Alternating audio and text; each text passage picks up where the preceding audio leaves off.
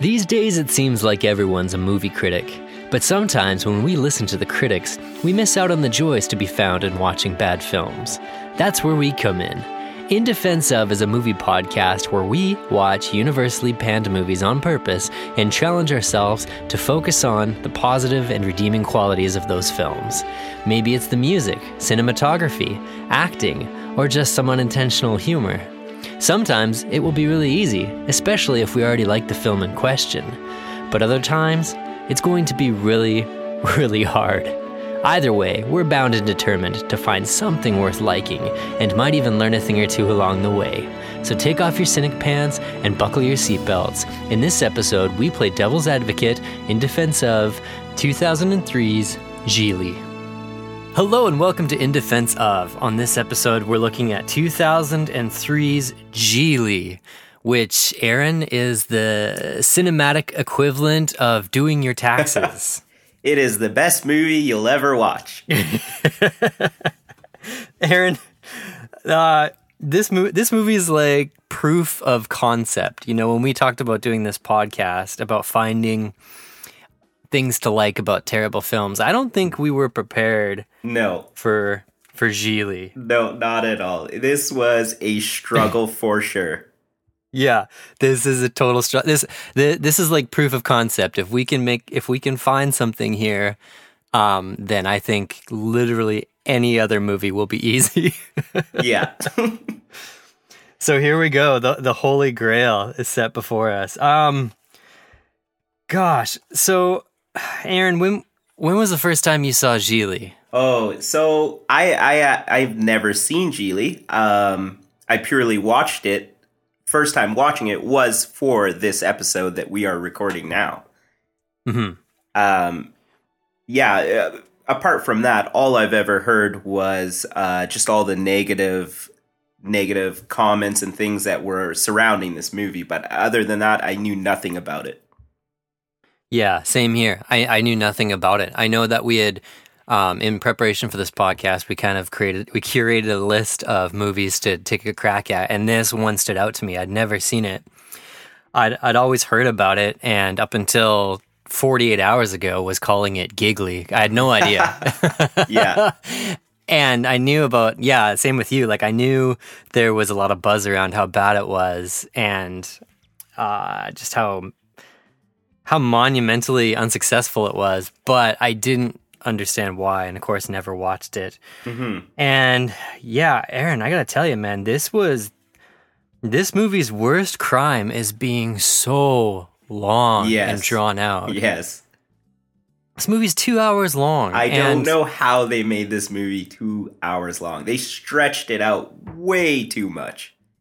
every single scene in this film lasts about three times Yeah. as long as it should and and some of the stuff that happens in this film is so cringy so mind-boggling that you just about like it, it- it's like it's like watching a high school play crash and burn in front of you like you just you're shaking your head wondering what the heck you're watching Where are you going? It's turkey time. Huh?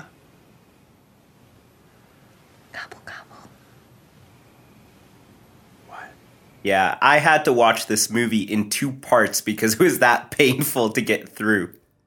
Yeah, yeah, I hear you. We, uh, if I put it this way, if I didn't, eh, if we didn't research this and and dig into why it turned out the way it did, um, I would have easily dismissed this as probably the worst film I'd ever seen in my life. hmm Like it's it's that bad. Yeah. Um. Anyway, so Aaron, what is G? what is Gigli about?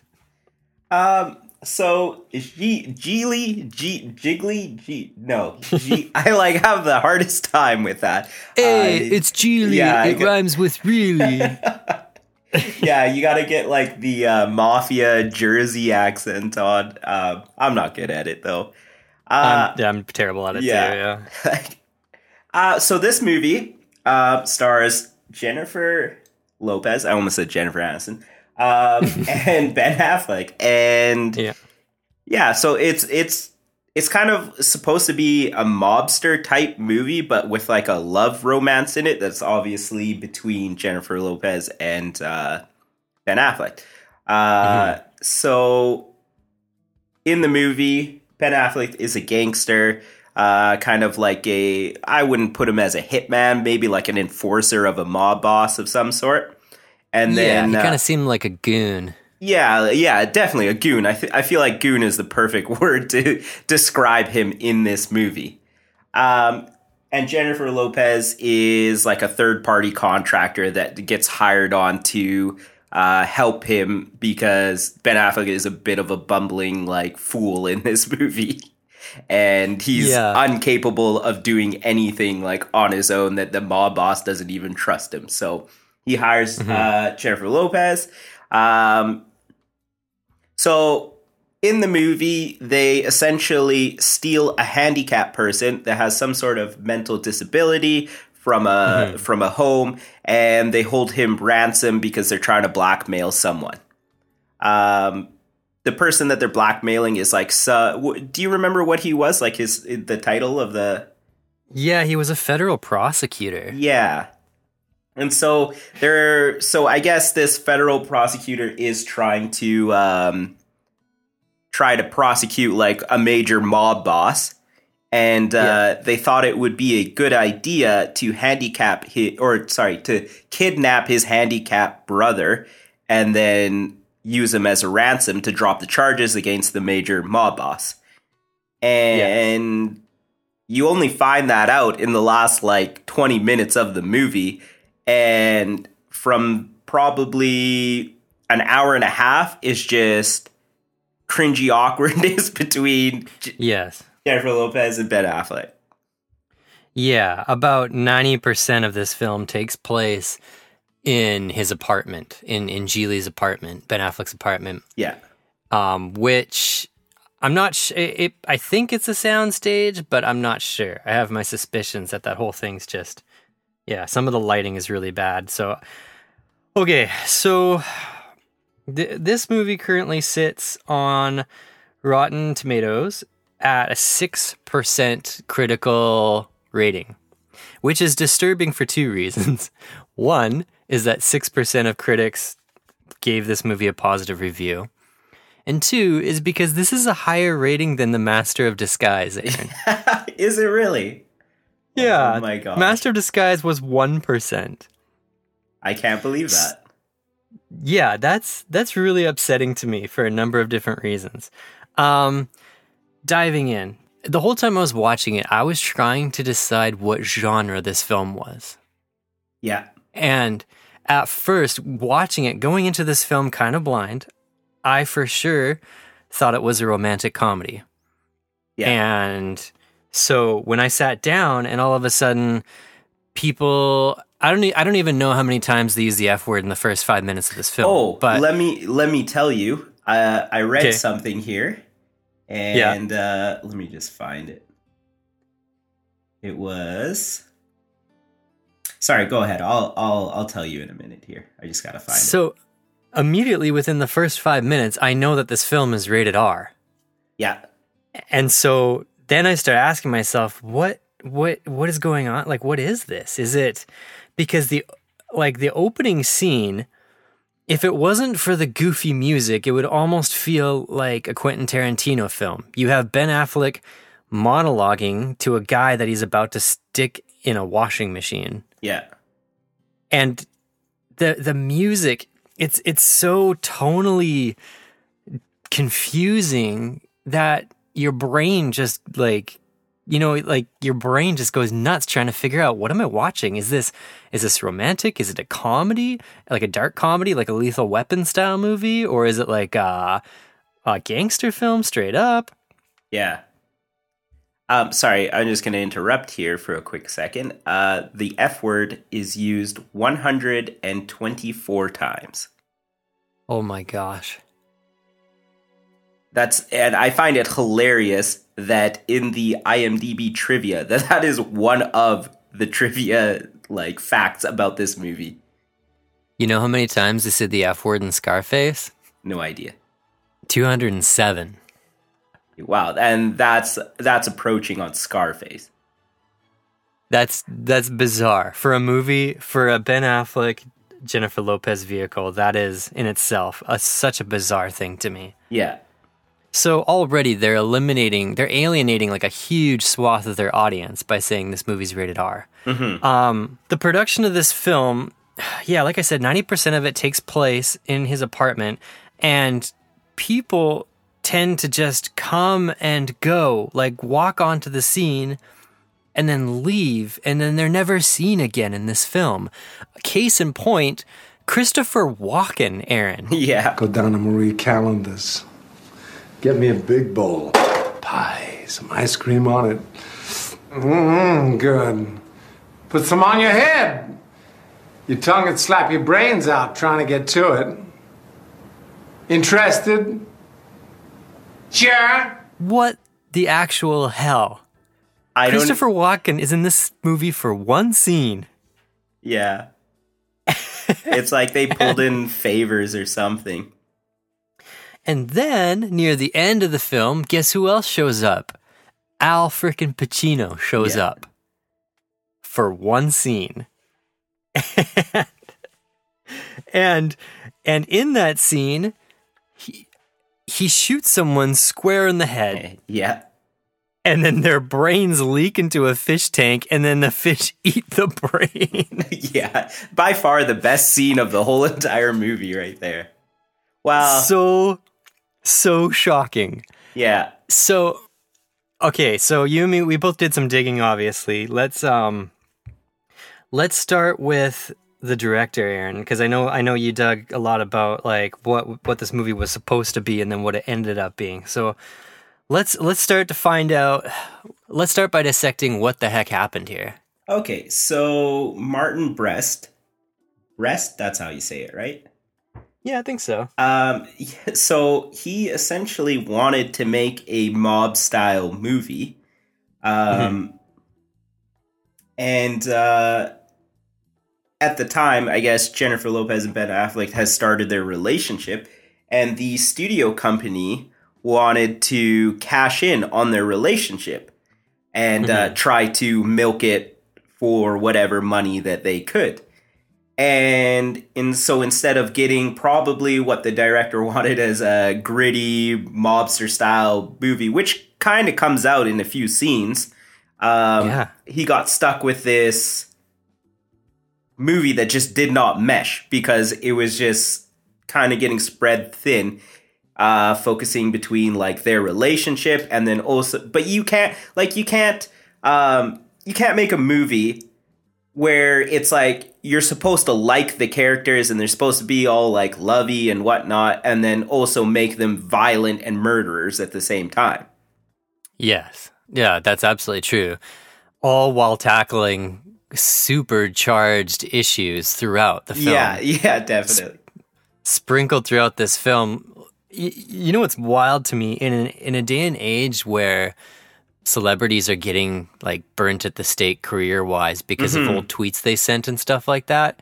It Yeah. is incredible to me that Ben Affleck still has a career today after this film. yeah Um, case in point, some of the stuff that comes up in this film. So be- before I, re- before we even get to that, um, Aaron, the, the director of this film, Martin Brest, he he directed like Beverly Hills Cop with Eddie Murphy, and Midnight Run, and Meet Joe Black, and Scent of a Woman, um, and even Spies Like Us, which is a pretty fun film at the time. Like he, th- these are all right films that he did before this, mm-hmm but Gigli was the last film he ever directed. yeah His experience on this film was so bad that he literally retired from directing. Yeah, uh, yeah. Well, what I read here is some people say he's in a hiatus, but essentially is a nice way of saying that he's no longer making movies because it was so terrible, so much bad backlash. 2003. Yeah, that's a bit of a hiatus. That's a, that's just a little bit of time. Oh, this poor guy. I can just imagine him having this vision, you Yeah, know. yeah. Um, and then the studio. And, and by the way, the studio, um, it's Columbia, right? Which is ultimately under the Sony banner. Yeah, you know, just from like a quality standpoint, I feel like Columbia and Sony do put out a lot of crap. Mm-hmm. I don't know why, but it just seems like that's the case. I've never, whenever I see the Sony logo attached to a film, I'm always very, very skeptical. Yeah, very true. I'm always, I'm always like, ooh, it's like that sign of quality where you're like, oh, okay, we're in for something here. I don't know quite what. Yeah. So, so that's essentially um, the breakdown here. Now, I was wondering um, at what point in time the Bennifer agenda started getting pushed in this film. Bennifer, I forgot about that. That's good. Because there was like a lot of violent stuff in this film. There Yeah. was a lot of swearing, Yeah. and and the music for sure did not make any sense with what was happening on screen. Yeah. So, gosh, I was trying to figure out at what point in time the studio said, "Oh, you know what? We could actually make a whole bunch more money on this film if you made them an item." Um, but that's really problematic for a number of different reasons. The first being that yes, this movie's rated R, and an R movie in 2003 did not make a lot of money, just as a general rule. Also, Aaron, can we talk about their characters? Yeah, okay. Um so Be- the way I understood it, uh watching the movie, Be- Ben Affleck's character, Larry Gigli, he was kind of a bumbling idiot, not very confident um in his ways and anything he did. And he just ultimately looked lost and like he was searching for something. Uh Mhm. Jennifer Lopez's character, and sorry I don't remember her name, Ricky. Ricky. She has a real name, but I, Yeah. I didn't even write it down because it doesn't really matter. Uh, I think it was like Rochelle or something like that. oh, yeah, yeah, yeah. That sounds familiar. Yeah. Yeah, Rochelle's for sure what it was. Um, her character is kind of strong, independent woman, hmm and when they meet, it, it the way the way that it works out throughout the course of the movie is that she is his saving grace and helps him become like a better man. Yes, Yeah. that's true. Now, Ricky, her character is a lesbian, which I had no idea going into this film. No, That- neither that- did I. that really surprised me because I thought it was going to be a lot more straightforward than it ended up being. So Ricky's a lesbian, and yeah, Ben Affleck, yeah, he's you know he's like in this world, but he doesn't really seem like he belongs there. He does this whole tough tough, tough guy shtick, Mm-hmm. but as they kind of push in the movie, he's sort of softer than that. He's a lot softer than that. Yeah. There's even this really hysterical scene when he has his shirt off in the bathroom and he's flexing and doing all this stuff Yeah. And he's just like i mean this guy went on to play batman which is uh, amazing to me because in this scene you're just like oh gosh no. Like he looks so like wimpy and it's just so sad to watch. But yeah i did not i did not expect that. And then of course yeah in their custody is this intellectually challenged um uh, guy that well at first he calls him Bob and then I think his real what was his real name Aaron do you have his real name Oh, uh, yeah. Give me a second here. Brian. Brian so Brian is the name of the federal prosecutor's son who's intellectually Brother. yeah Brother. brother sorry not son brother so you yeah so uh, in in this apartment 90% of this movie takes place between a lesbian uh, ben affleck being a, trying to be a tough gangster and an intellectually challenged individual um, who's not played by an intellectually challenged individual um, even though they had a bunch of intellectually challenged individuals on set um, you know, for for that scene where they pulled him out of that home where he was staying, that institution where he was staying. Yeah. So already this movie is walking on like some crazy eggshells and it crosses a ton of like just mind-boggling lines. Whew, it's almost stressful to talk about. yeah, he's Brian, the handicap. He was by far the best actor in this movie. Yeah, I think so. I think so. The only I think the only thing about his performance that that bugged me was that he rationalized and explained himself a lot. Yeah. He seemed he seemed very high functioning most of the time. Yeah. Um But again, yeah, as far as as far as performance goes, he definitely did the best job with the material he was given, for sure. Yeah. There's a couple there's a couple things I have in my notes here, um, just to kind of get out of the way before we can start talking about some positive stuff here.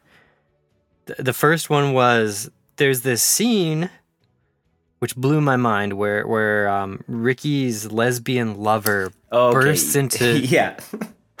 oh my god bursts into the apartment um goes on a, a ranting tirade against Gigli saying is this what you want is this what you need this man this blah blah blah blah blah thinking that she automatically assumes that Ricky's cheating on her Yeah. and then oh my god she goes to the kitchen grabs a knife and slits her wrist Yeah. so like extreme. oh my god and, and the next scene is like boom we're in a hospital and then boom that character is out of the movie for the rest of the film Yeah. she's just gone when- and that was when uh, Jen- when uh, Ricky Jennifer Lopez was uh, said she was a lesbian, I thought Yeah. originally I thought it was like oh oh she's making an excuse because here's this dopey guy that she's really not into. And uh, she doesn't. She obviously doesn't want to have a romantic relationship with it. It's not unco- Yeah. for women to say like, "Oh, I- like I'm a lesbian." Um, and then that scene happened, and I and I was just sitting there like, I guess she's a lesbian. I guess she's a lesbian Yeah. yeah, So i guess and, Yeah. and and her partner doesn't seem to know what she does for work yeah. Well, like I, not I, even a I guess the her lesbian partner there was some psycho. They weren't together anymore, and she left her, and Hmm. she stalked her and showed up. But what I don't understand, and this is this is probably the biggest pothole plot hole for me, um, Yeah. is that they they abduct this handicapped guy, Brian, and they yeah. take him back to his apartment. And federal agents aren't able to find find this kid, and no one like comes barking to, like you know trying to look for him, trying to get him back or anything. But yet there's this lesbian partner that finds them, and like yeah I don't know, it just just bursts on the scene uh, just out of nowhere Yeah, and the scene at the end also didn't make any sense too because uh, with Al Pacino and him going like, "Oh, like you think it's all right to steal a federal prosecutor's brother? Like you have the whole FBI on my back." And so, if the whole entire FBI is on your back, like wouldn't they be looking for the kid? Mm-hmm. I sorry. Yeah, e- exactly. Because in the context of this film, everything that doesn't happen in that apartment is told to us, not shown to us, yeah, and that that frustrated the heck out of me because there's um, the, probably the most cathartic thing for me in this film was at the end there.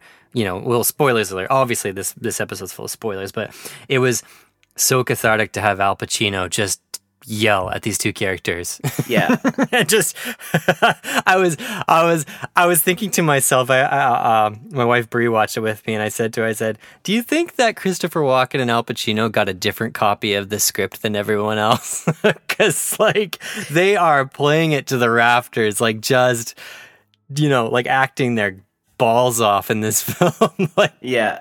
Mr. Stockman. I know my fucking name! You piece of shit! You don't try to extort a federal fucking prosecutor! And if you do,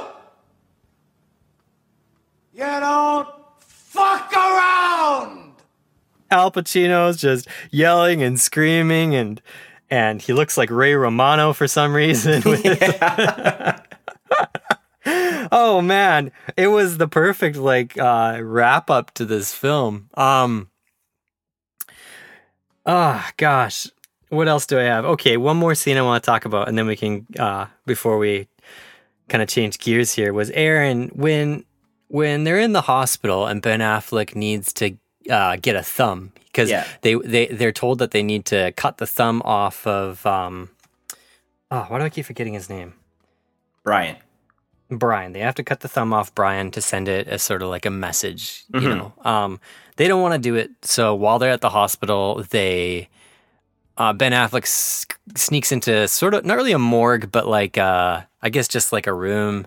I, I I think you could call it like a morgue or I guess a holding area for dead bodies in a hospital. Yeah, holding exactly. Yeah, yeah, yeah. And someone's lunch is sitting there. um, so- Yeah. someone's lunch is sitting there in the morgue, uneaten. Just can barely talk about this. Ben Affleck uh, picks up a plastic knife Yeah.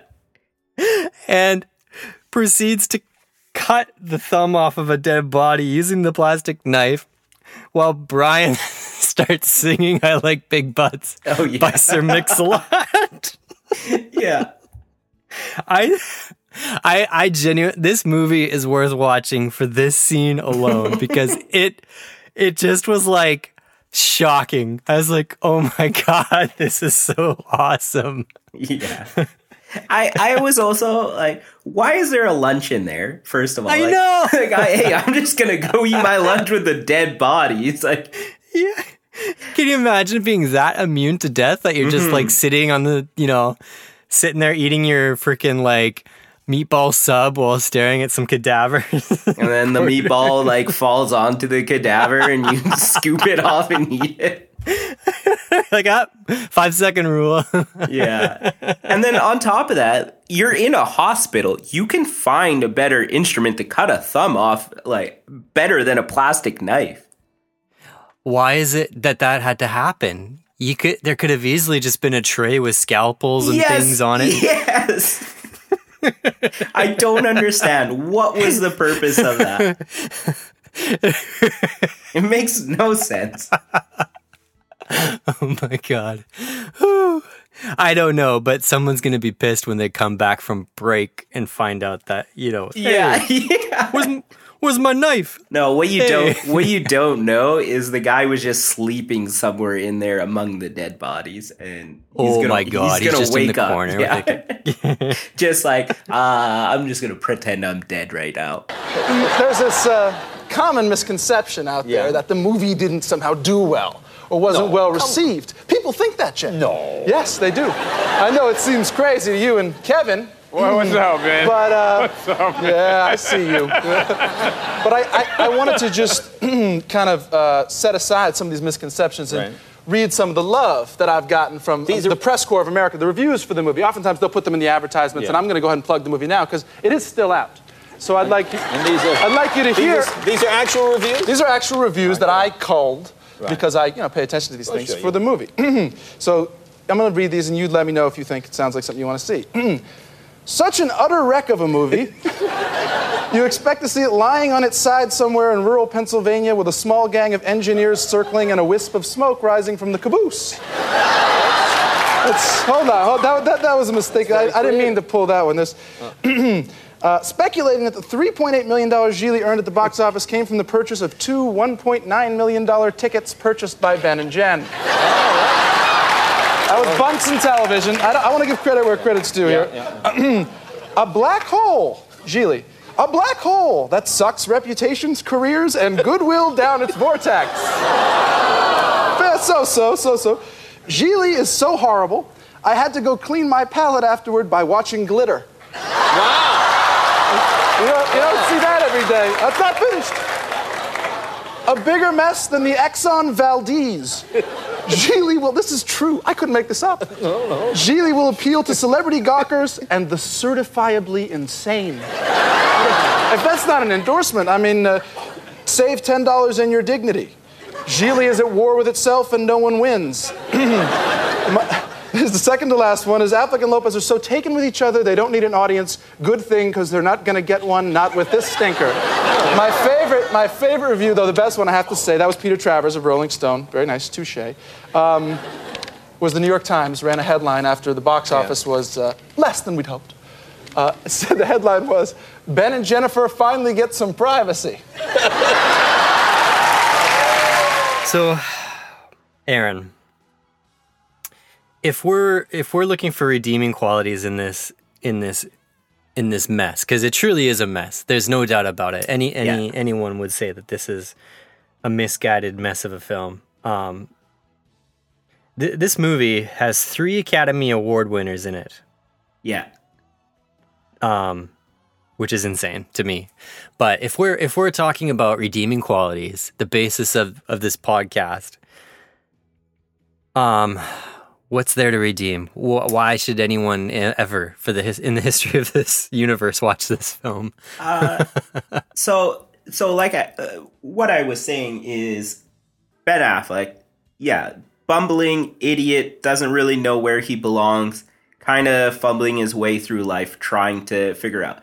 So at one part in the movie there is a sort of a monologue that uh, Ricky, Jennifer Lopez's character gives uh, gives a little bit of a speech to him about masculinity and uh, just about how men are always men are always painted to be like a certain way like a tough guy hide your feelings deep down. And so what i was thinking is that is still a very large issue of today where us as men are you know basically taught to hide our feelings and whatnot. And I like that the movie actually brings this to brings this to light here, um, because, and I like the fact that Ben Affleck's character also plays very strong into this, and apart from, I think if they would have kind of dropped the whole lesbian side of uh, of Ricky, um, then it would have made it a bit more impactful.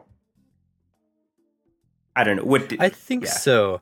I, I kind of wish. You know, another spoiler, I guess. You know, they end up together at the end, and I kind of wish they didn't. I, w- I wish that Ben Affleck's character, because by the end, he's set on a new path. You know, and he's mm-hmm. he's out, and they they spared Brian. They spared his his thumb. They spared him completely, and they helped him fulfill his dream, which was to be on the set of Baywatch. Um, it wasn't quite Baywatch, but it was, you know, the next best thing, which is a bunch of people partying on the beach, I suppose. Um, you know, and that that to me, I, it was a nice message. Um, Jenna, uh, Jennifer Lopez and Ben Affleck, they have this. There's this one scene while she's doing yoga where they have this sort of argument back and forth. First, Ben Affleck does this big monologue about men and the penis and sexual prowess and how you know it's perfection and stuff. And then Jennifer Lopez, Ricky, just completely like eviscerates his argument and does what is it could be laughably bad, but it's also fairly eloquent speech about how he's wrong and how you mm-hmm. know how he's taking femininity for granted. And then she she she bugs him about the way he looks at his fingernails and stuff like that. You know, because when we meet Ben Affleck, his whole attitude is in every relationship there's a bull and a cow and I'm a bull and you're the cow kind of thing. Um, but by the end of the movie, he is flipped on that completely and realizes that, well, actually, you know what? Maybe he's more of the cow and that he needs to embrace his his softness and stop acting like such a tough guy. Yeah. Um, which is a surprising takeaway from a movie like this. Yeah. It was it was kind of a nice little uh side side bit to pull out of this movie given how bad it is. Yeah. This movie has a budget of $75.6 million. Um, wi- and it made $7.3 million at the box Oh, office. horrible. It got pulled in its first week. Yeah, it it disappeared everywhere real real fast. Um Aaron, where did the budget go? Do you think it was just to pay salaries? Is that all it was? Uh, well, 12 million went to Jennifer Lopez and 12.5 million went to Ben Affleck. Um, and then I'm assuming everything else went into that Baywatch scene. Mm. I yeah. Yeah. Yeah. because between the apartment and um, the scene with Al Pacino, it, there really wasn't anything else. Hmm. Um. Another thing to note, which is kind of funny, was Halle Berry was initially uh, the role was originally given to her, but she stepped out because she was filming X two X Men. Yeah. Um, that to me, I think, was the key to this movie's downfall in terms of what happened. I think if Halle Berry had played that character, they wouldn't have went for the romance side to you know because it wouldn't have been the Bennifer thing, and this movie would have turned out a lot differently. Yeah. And I don't know, like Halle Berry, she's pretty badass on screen. Um, I'm really stoked to see what she does in John Wick 3 coming out right away here. So, like, that to me would have been a totally different movie. And I definitely would have enjoyed watching Halle Berry bust Ben Affleck's balls a lot, a little more than, yeah. than, you know, It would have almost almost been uh, what is that movie Swordfish? Do you remember that Yeah. movie with uh, Hugh Jackman, Halle Berry, and I think John Travolta's in it?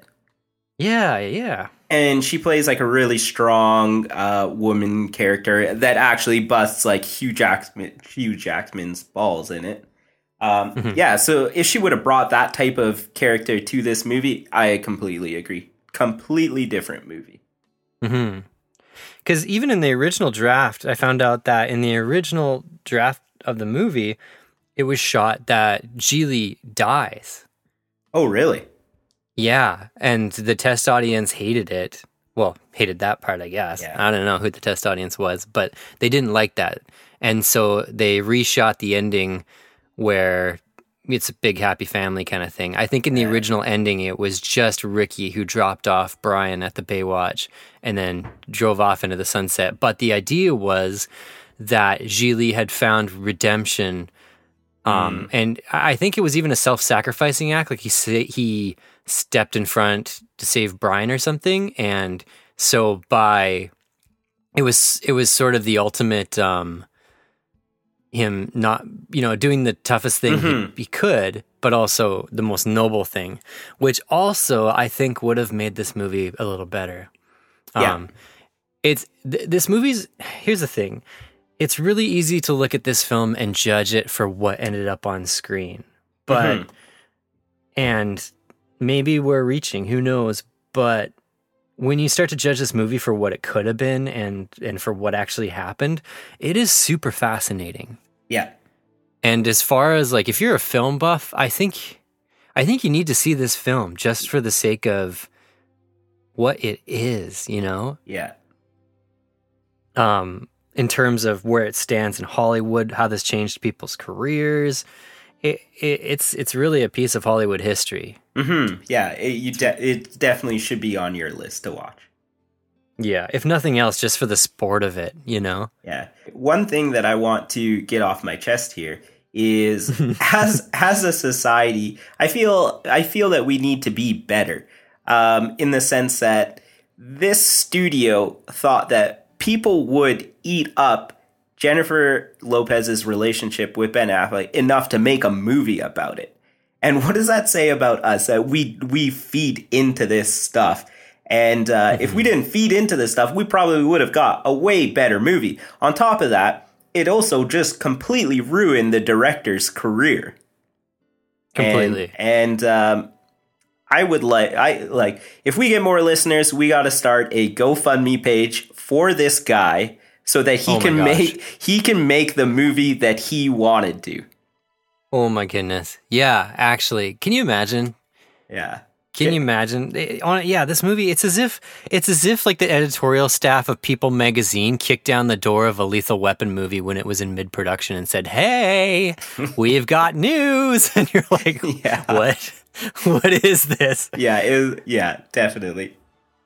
So what we're saying is justice for Martin Brest. Is that our? Is that what we need? Yeah, we need that. Watch it for him. Um, maybe we could get some good buzz going around him, and he'll come out of hiding and make another movie. But it's just Check sad. It's so sad because, like, this guy probably poured his heart into it, poured like everything he had into making a movie, and it just completely shit the bed. So Martin Brest directed Scent of a Woman, which scored 88% on Rotten Tomatoes. That's an Al Pacino film that won Al Pacino the Best Actor Oscar for that year. He did Midnight Run, which scored 96%. He did Beverly Hills Cop, which is 82%, and ultimately skyrocketed Eddie Murphy to like international stardom. He also did Fast Times at Ridgemont High, which is also a cult classic, 78%, and he directed Going in Style, an 82% film. The only two stinkers he really had was this and Meet Joe Black, which actually I haven't seen Meet Joe Black. So, um, this is a talented director. He knows what he's doing and he has the power to like make or break people's careers, even his own apparently. You can tell he's a passionate guy because if he wasn't a passionate director, you know, you wouldn't quit after having a bomb film. Yeah. If he just cared about paychecks, if he just cared about keeping his career going and didn't care about the actual um what's the word I'm looking for? The integrity behind his art and his craft, he would probably still be making movies today Yeah. which tells me that he got robbed. You know what I'm saying? Mm-hmm. And uh, Yeah. just even reading all the comments and the trivia and stuff, like everyone who was on the set of the movie just had glowing reviews of him. He still just sounds like an amazing person. Oh, this poor guy. This poor, poor guy. This is why I hate. Uh, uh, this this is the kind of stuff that always drives me nuts when I think about like Columbia movies and like anything under that banner because the studio interference is just outrageous. Yeah. Um, I don't know where this movie stands in terms of studio logic. Like, if they always did stuff like this, or they just started doing stuff like that around this time when they realized that gossip columns could sell tickets. But evidently not, because no one went and saw this flippin' film. It Yeah. made no money. Yeah. It was almost like a creepy social experiment, you know? But They after. probably. s- Sorry, go ahead. They probably sold more magazines than they did movie tickets off this stinking film. Yeah. Did uh did there ha- there hasn't been a movie that's came out since that has tried to capitalize on uh like a celebrity relationship. Has there? I would argue maybe that Mr. and Mrs. Smith with uh, Brad Pitt and Angelina Jolie had a very similar um, Uh, tone.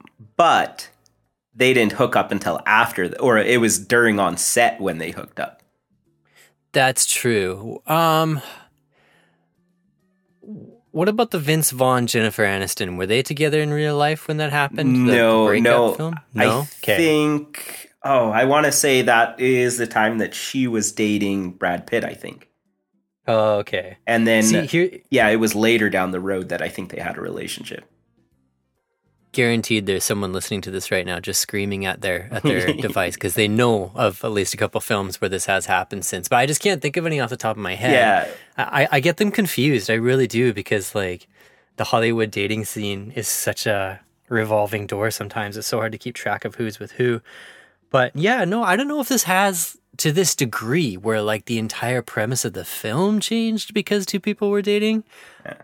I maybe Gigli was like the lesson to be learned, and that's why it never really came up again or happened again. Yeah. Oh, what about that Miley uh Miley Cyrus and Liam Hemsworth movie? No, I Oh. think I think they started dating after that movie as well. Did they? See, I'm there's a not lot of instances where movies bring people together. Yeah. A lot, a lot. But I don't know. If it's based. I don't think the of movies. Yeah, I don't know if they changed fundamentally to the degree that this did. It's very interesting, though. Yeah, I don't. I don't quite know what the studio logic was behind this. Why they thought it would work. If this movie was rated PG or PG thirteen, I think they probably would have sold a few more tickets. Yeah. Um, would it have been a better movie? I don't think so necessarily, but you know, maybe softening the dialogue a bit with without such harsh words that they throw around in this film.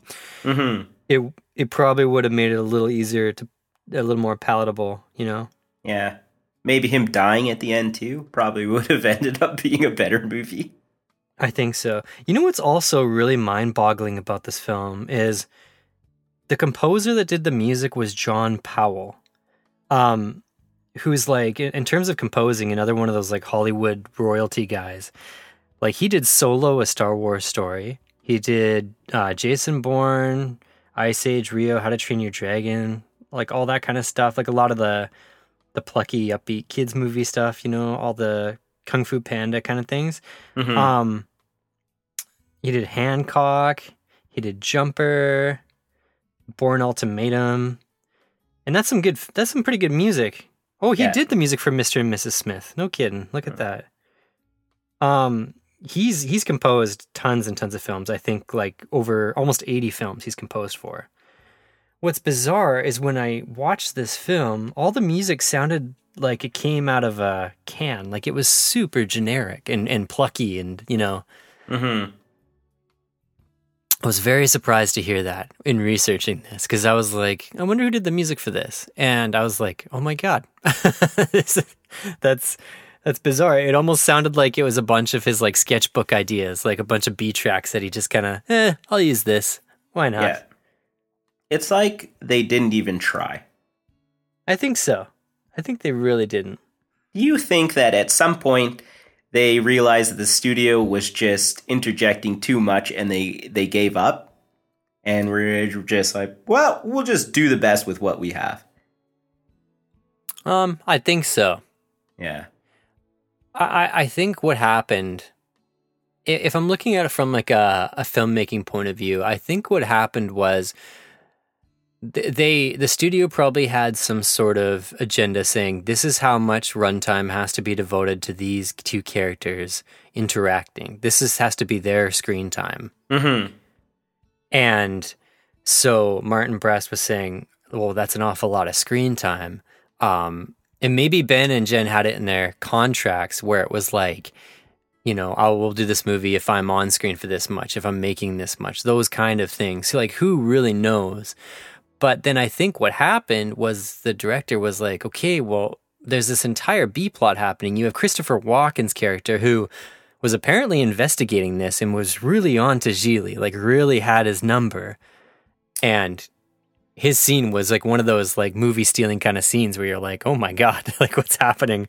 Yeah. And then same with Al Pacino, there's all this off camera action happening that you think would have been awesome to see, but it's almost as if it hit the cutting room floor just so they could spend more time on Ben and Jen. yeah. I don't think it's stuff that didn't get filmed. I think it's stuff that was truly just lopped out of the film. Mm. That would make sense. Because when I look at the budget of this film and what ended up on screen, I'm thinking that there was a lot more. Yeah. Like, you probably had Christopher Walken knocking on doors. You probably had Al Pacino interrogating people and taking phone calls and maybe even opening the envelope of the thumb and realizing it wasn't his thumb.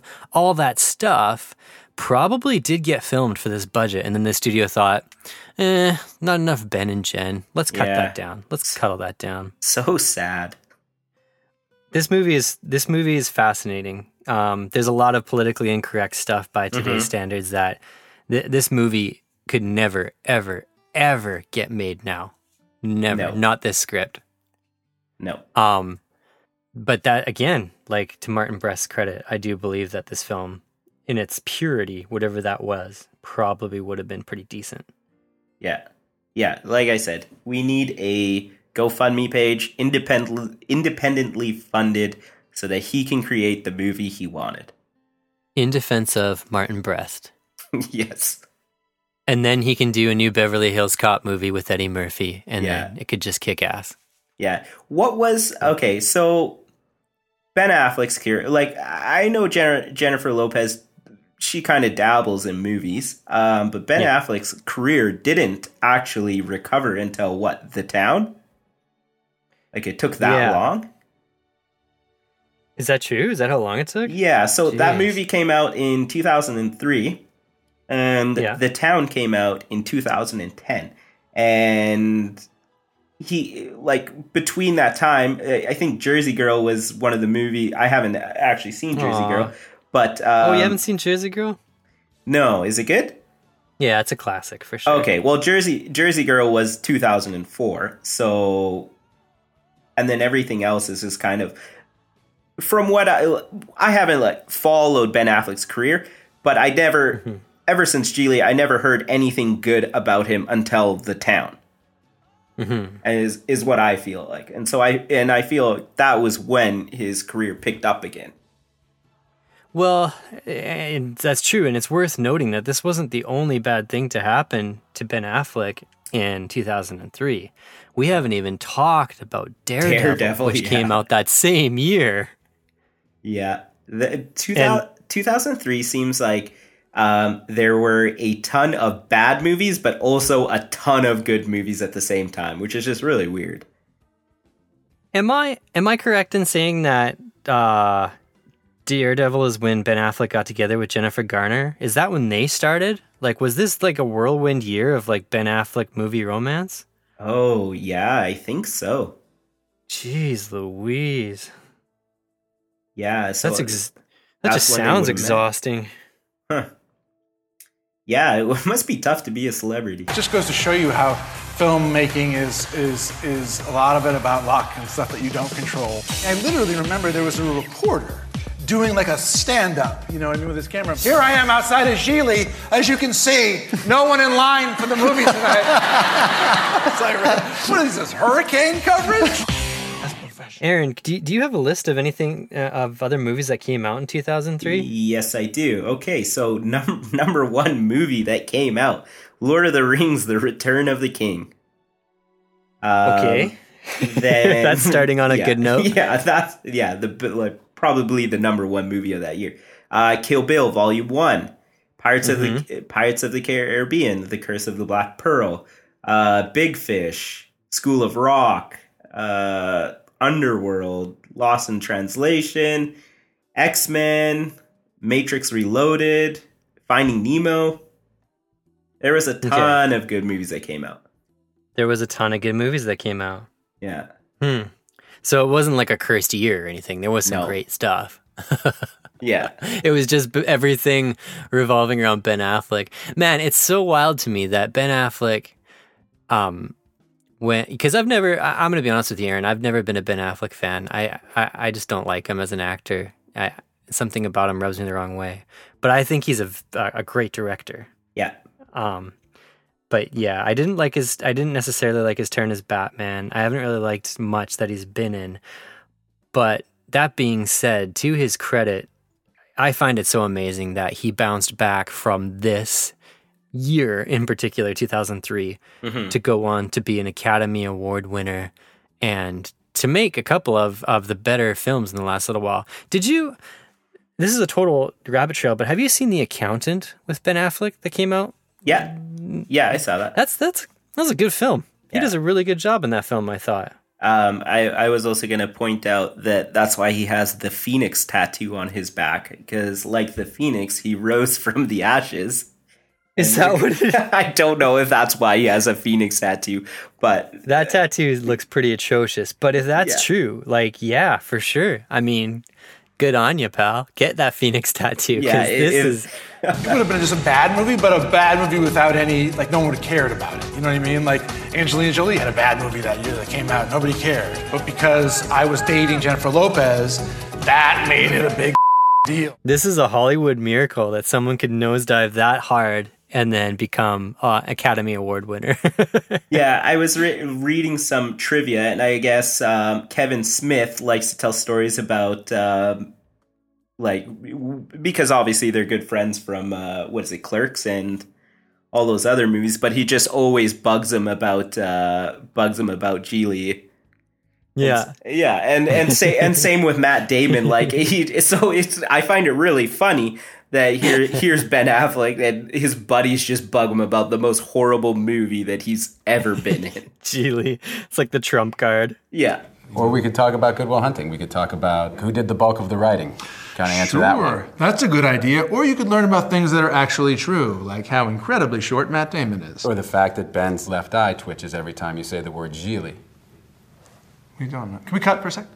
What's uh, we're gonna do the Julie thing? I'm 5'10 and a half. I mean, if you take out Northern Europe, like, I'm way above the world Okay, average. congratulations. Take seven. There's tabloid rumors that Ben Affleck is a, a recovering alcoholic, and I wonder if um, I, I wonder if uh, some of the Hollywood pressures and this and that yeah i- i- is tied to that journey of that struggle. I, I really, really wonder. Um, He just doesn't seem like he's had a good go of things in the last little while. Like probably starting from Gigli up until now, because Mm-hmm. even all those memes of him uh, when like Batman versus Superman came out and stuff, where he's just staring off into space. Yeah, man. We need to do better. You're right. Like we need to realize that this guy's he's just trying to do his best. He's just he's just, you know, he's going to work every day like the rest of us trying to do the best with the material he's given. I don't think him or Jennifer Lopez or, you know, um, the director um, Martin Brest or Justin Bartha, who played Brian. I don't think any of those people really went to set every day on Gigli and were like, let's make the worst movie anyone's ever seen Yeah, you know this is we're talking about studio pressures we're talking about um, editing pressures composing pressures everything. This is this is not a group of people who got together and said let's you know make a bad movie. This is Yeah. a bunch of people that got together and and and had a vision and set out to do it and it just failed miserably. Yeah. yeah, and i think people should watch it. I think people should experience Gigli, if nothing else just for the sheer um, challenge of it yeah. you know? Like you didn't get through it in one sitting. Uh we we barely got through it. There were a few times when i completely zoned out and just started googling other things that people in the cast had done. Like i was pretty disengaged for a lot of it yeah to be honest with you. I don't even remember the whole scene with Christopher Walken in it because I just completely zoned out by that time, yeah.